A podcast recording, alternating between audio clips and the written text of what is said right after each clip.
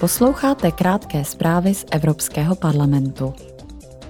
Delegace Evropského parlamentu se v Egyptě účastní samitu OSN o změnách klimatu COP27. Poslanci na něm chtějí dosáhnout ambiciozního výsledku.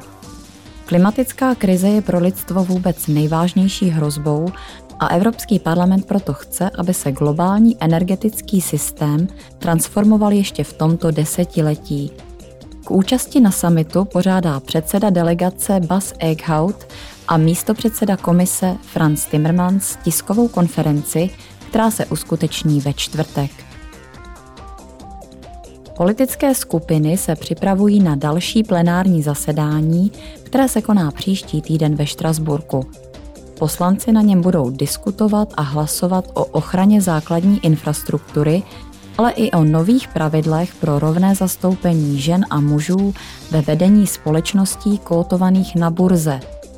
Parlament také pravděpodobně označí Rusko za stát podporující terorismus a vedle toho se bude zabývat i vztahy EU s Čínou.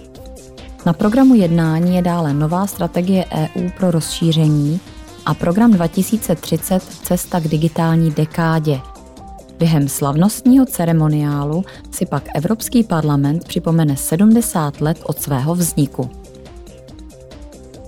Členové podvýboru pro lidská práva se včera zabývali životními podmínkami zahraničních pracovníků v Kataru, zapojených do příprav mistrovství světa ve fotbale.